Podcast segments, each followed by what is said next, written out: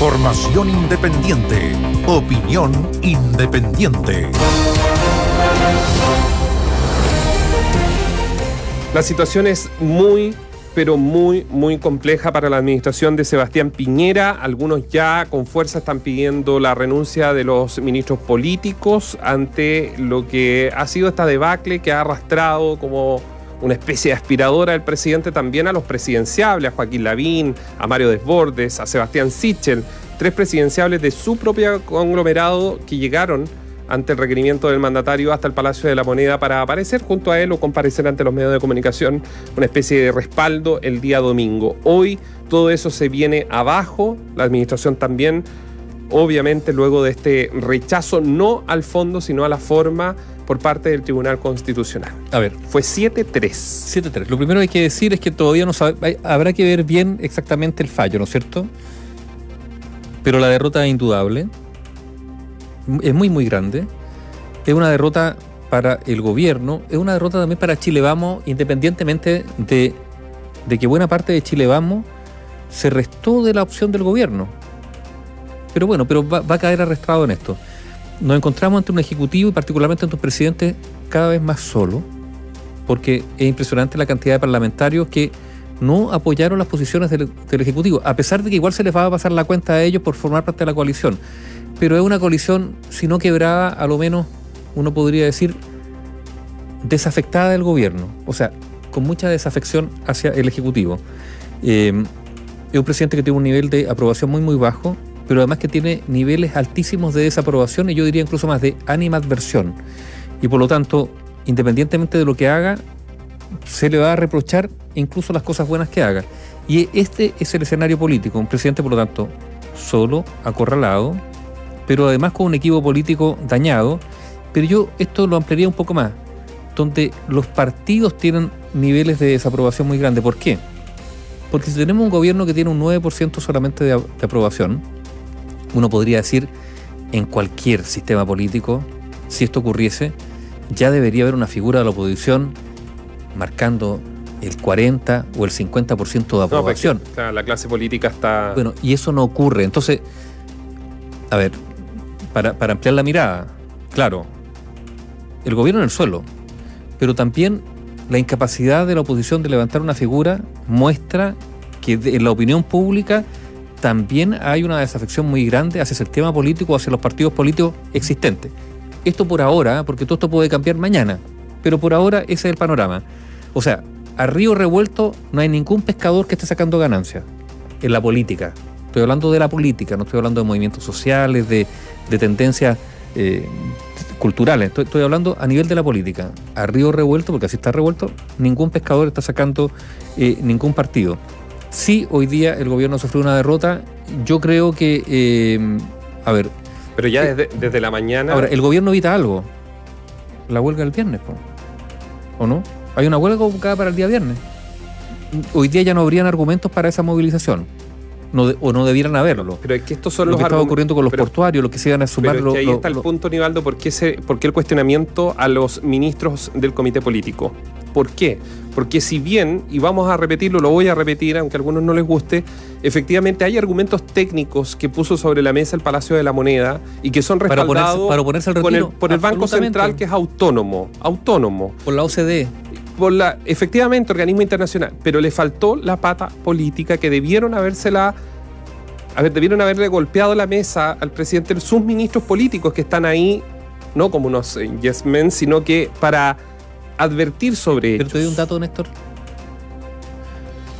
Con esos argumentos técnicos, un gobierno de otra coalición, ¿habría podido ponerse? Quizás sí. No, yo creo que aquí se necesitaba política. Bueno, no, no, no, la técnica, la técnica es una cosa, Aníbal, y la política es otra.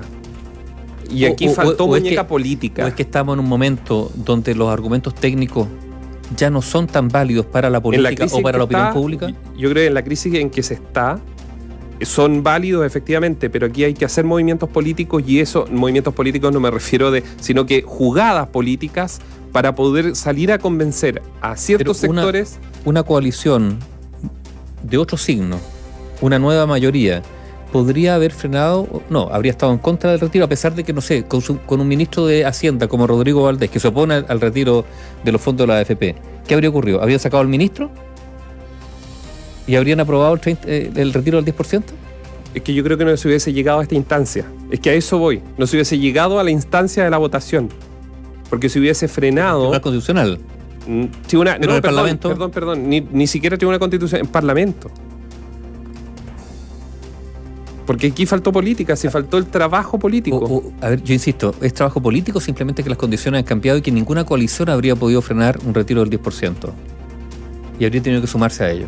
Mm, yo creo O que. sea, lo que estoy diciendo es que los argumentos Sí. técnicos no habrían sido acogidos ni por esta, pero tampoco por otra coalición de gobierno. La actual, digamos, que está en el poder, ni por la que que estuviera. yo, yo creo que en las condiciones de, por ejemplo, un gobierno socialista frente a esta crisis, no se hubiese llegado a esto, insisto en ese punto.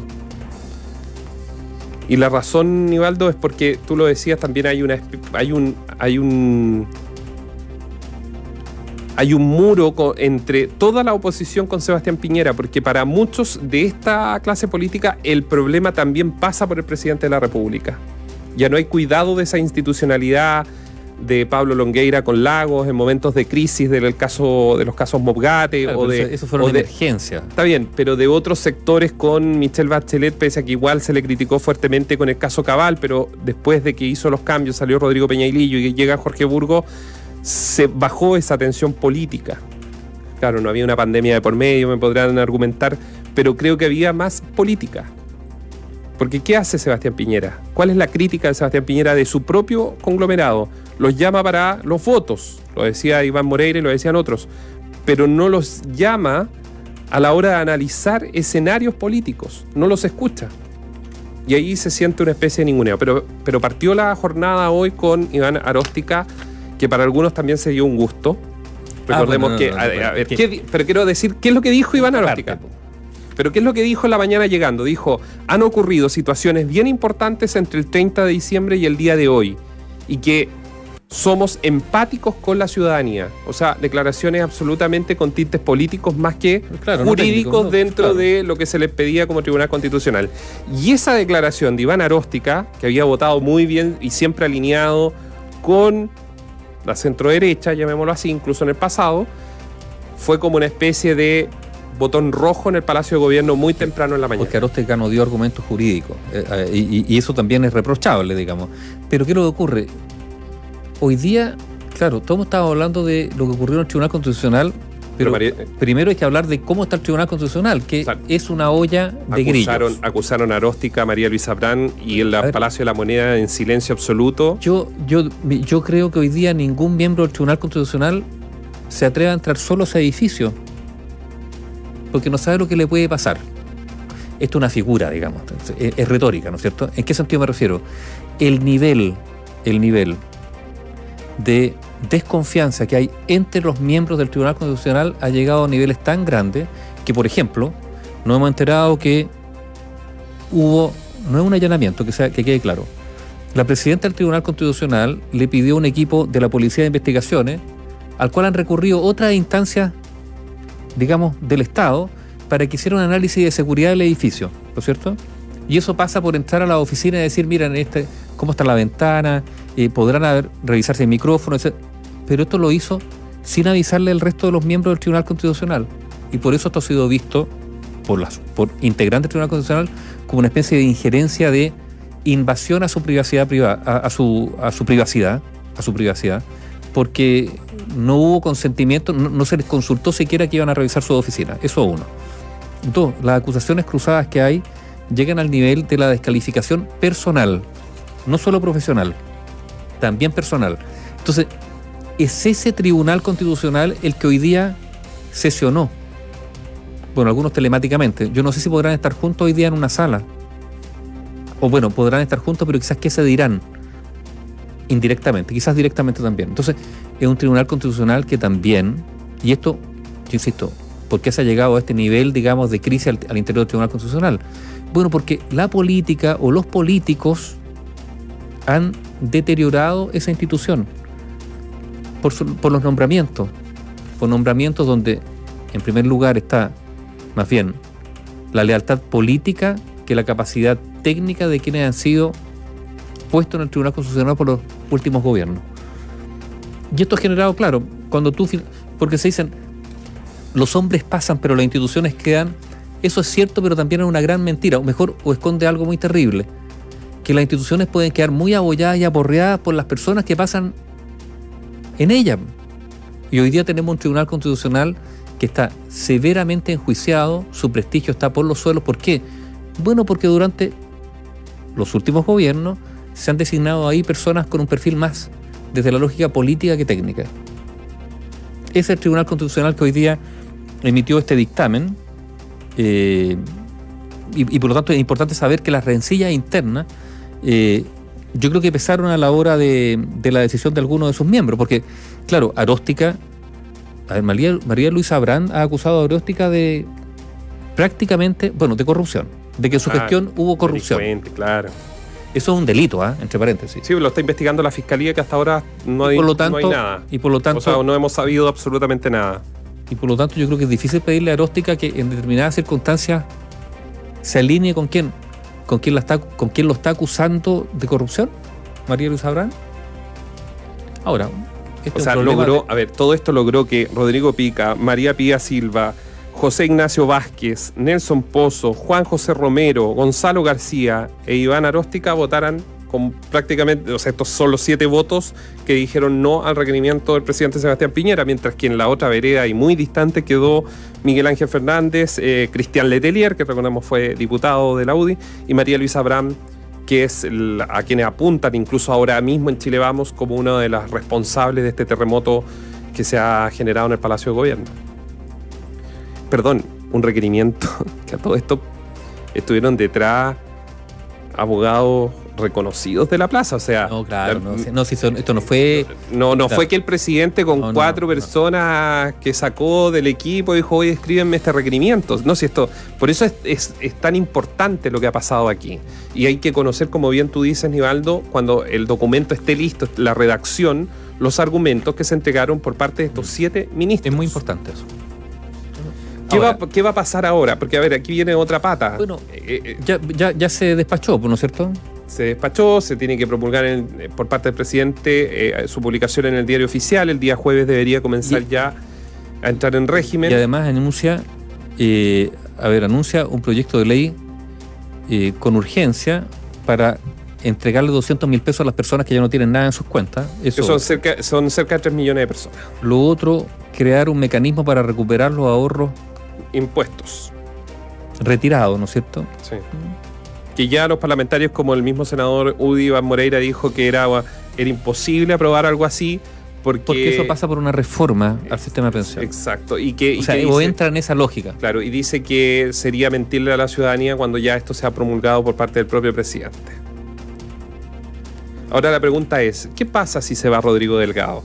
¿Qué pasa si se va el resto del comité político u otros ministros? Que algunos dicen que tiene que haber una señal porque la derrota es demasiado, eh, es demasiado grande. Entre señales y señales, este, este es un gobierno que se ha, se, ha llenado de ajustes ministeriales para sacar a alguien porque nos gusta, pero mira, el problema no es a quién saca, es a quién pones. Pero, pero si ah, pero ¿para qué? Para, mira, esto es un equipo de fútbol, ¿no es cierto? Tú dices, está jugando mal el puntero derecho, ¿no es cierto? Ya, saquémoslo. Pero resulta que puedo poner solamente al arquero suplente. Entonces, ¿qué sentido tiene poner a jugar de puntero derecho al arquero suplente? Es que podrían traer al mejor político de la derecha al Ministerio del Interior, pero la pregunta es, ¿Sebastián Piñera lo va a escuchar? No, pero ¿a quién pone? Es que yo creo que, al final da lo mismo que, si Sebastián Piñera no. Porque, a ver, hemos escuchado Sandón y otros que apuntan derechamente a eh, Cristian eh, Larroulet pero Ese otro tema. Cristian Larroulet es el responsable de todo. O sea, Sebastián Piñera no tiene criterio propio, que todo se lo.